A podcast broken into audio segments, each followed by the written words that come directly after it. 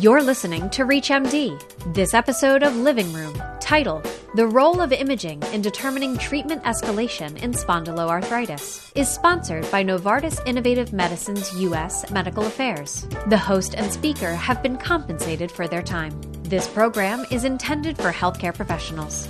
Here's your host, Dr. Ethan Craig. So, I've worried with some of these episode introductions that I may be starting to get repetitive. Some themes just keep arising, and today's episode covers one of those. That disease activity in spondyloarthritis, or SPA for short, can be pretty challenging to assess. From the involvement of joints that simply cannot be assessed clinically to the role of enthesitis, which may be difficult to disentangle from pain sensitization and mechanical diseases, and the difficulty of gauging improvement in a patient with only a few joints involved, clinical disease activity assessment can be very difficult in SPA. Making matters worse is the relative absence of biomarkers beyond the trusty CRP. So there's a great interest in improving our ability to monitor disease activity, especially surrounding decisions to escalate therapy. In today's podcast, we'll discuss the role of imaging in treatment escalation in SPA. This is ReachMD, and I'm Dr. Ethan Craig. And there's no one I'd rather have join me to discuss this topic than our guest, Dr. Catherine Bakewell. Dr. Bakewell is a rheumatologist at Intermountain Healthcare in Salt Lake City, Utah, and she's an active member of multiple spondyloarthritis research groups, including Spartan and GRAPPA, and continues to actively mentor and teach rheumatology ultrasound trainees through various CME efforts, as well as the Ultrasound School for North American Rheumatologists, or US SONAR program. Dr. Bakewell, thanks for being here with us today. Thank you for having me. So, I'd like to start off with talking about peripheral SPA, going through the monitoring of its varied manifestations, and then maybe we'll move on to axial SPA. So, let's start with arthritis. Certainly, we've all run across the patient on treatment for SPA who has, say, new pain in a hip or a shoulder that's challenging to examine, or maybe has some new hand pain without apparent synovitis on exam. So, taking these examples, do you see a role of ultrasound or MRI to determine if there's a need for treatment escalation? I guess put simply, do we have anything for SPA that's akin to the Arctic trial, the aiming for remission of rheumatoid arthritis, a randomized controlled trial examining the benefit of ultrasound in a clinical tight control regimen? Trial in rheumatoid arthritis? So, to date, we don't have any specific spondyloarthritis trial at the scale of Arctic for rheumatoid arthritis. But I can tell you that when we do those trials, I hope we will structure them differently since the final take home from Arctic was that there was not really room for ultrasound in the treat to target paradigm for rheumatoid arthritis. But again, some may disagree, and I think it is helpful to highlight the actual phrasing of the conclusion on the Arctic trial was that the systematic use of ultrasound in the follow up of patients with early rheumatoid arthritis was not justified based upon their results. And this has to do, in the opinion of some, with the way that ultrasound was applied to every patient at every visit in the ultrasound tight control arm, as opposed to how we apply this modality in clinical practice, which is more the patient that you were highlighting above, which is to say the patient with either new onset um, or cryptic shoulder or hip pain. These are difficult to examine areas, or the patient with hand pain with not much on exam. It's these areas of either difficult uh, examinations or equivocal or clinically discordant examination and patient report of their experience or discomfort that the ultrasound is critically helpful. And so, my hope is that when we go about a systematic uh, approach or review of the use of musculoskeletal ultrasound and a treat to target paradigm for the spondyloarthropathies, that we really reserve it for where a clinical question exists as opposed to every patient, every visit in a highly protocolized way.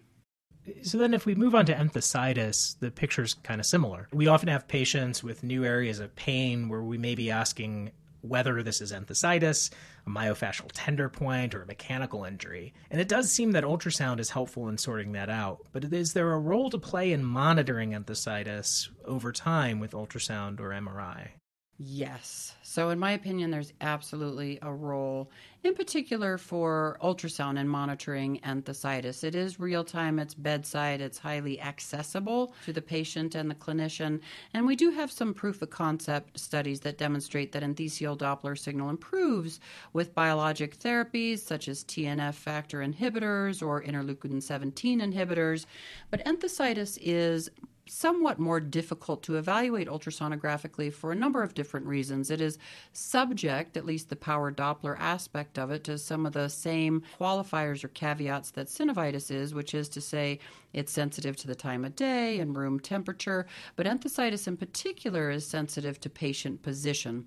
And there may be discordance in the patient position that we recommend for a synovitis exam in contradistinction to an enthesitis exam. So, for example, at the level of the knee, we will teach our young ultrasonographers to examine the patients with the knee in 30 degrees of flexion, so with a pillow tucked under the knee or a towel, because that is how you can get the highest synovitis scores. But when you're looking at the enthesis, so quadriceps or patellar tendon, it was actually Marwin Gutierrez first in 2011 that published a paper showing that you get higher power Doppler signals at the enthesis with the patient in a neutral position. So you would remove the towel, remove the pillow, and examine the knee again. So this is what we have done since 2011, not only in our clinical practice, but also tried to routinely apply this in clinical trials when we're looking at ultrasonographic endpoints. And specifically, since the question is, can we monitor enthesitis, I do want to highlight one clinical trial that attempted to answer this in a validated, systematic way, which was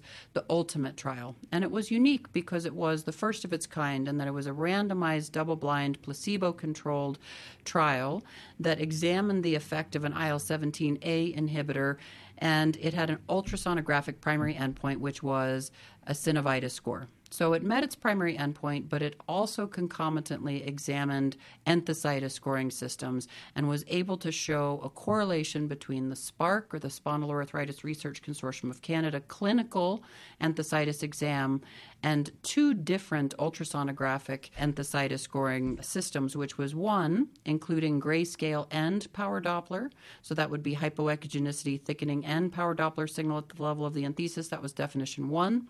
And definition two, which a minority of patients, only 33% met this definition, but it was exclusively power Doppler signal. But both of these definitions were able to demonstrate a similar diminution to the clinical index. So this really was the first step step towards development of an ultrasound enthesitis scoring system for our psoriatic arthritis patients that I hope to see validated across the spondyloarthropathies. Thank you for that. And I have to say that getting to name your trial the ULTIMATE trial is pretty fantastic. So, this finally leads to axial disease. So, let's take a case. So, let's say we have a 25 year old man. He has a history of morning stiffness of the low back. He's got uveitis and a positive HLA-B27. He had a prior MRI of the SI joint that showed a few erosions and deep bone marrow edema at the time of the diagnosis. He had normal inflammatory markers, so we can't track those as easily. So he's been on NSAIDs for over a year and his morning stiffness has improved, but he still has this like 15 to 20 minutes of stiffness each morning and some low back pain that's gotten somewhat better, but still persists. So his ASDAS score is consistent with low disease activity, but he wants to know, you know, what about these erosions we saw before? So should we be thinking about then monitoring patients with repeat MRI to make sure there are, are not any changes? And how do you answer patients when they ask you about this? That's a great question. And in the absence of his specific question, but just simply from a clinical perspective, if you have a patient who has low disease activity and they're feeling significantly improved, there's really no need for routine MRI unless there is a clinical question. And I'll give you some examples. If this same patient were to have sudden worsening of back pain or a new location of back pain, this would be a time that it would be appropriate to re MRI, but not necessarily to give us assurance that, yes, in fact, you are in remission, even though by our best disease activity measures, you are currently in either remission or low disease activity. So, similar to what I was saying with ultrasound, we really want to reserve these imaging modalities for where there is a clinical question to be addressed We don't have a treat to target paradigm where we serially perform MRI for patients with axial disease, and there's no guideline for its use for reevaluation.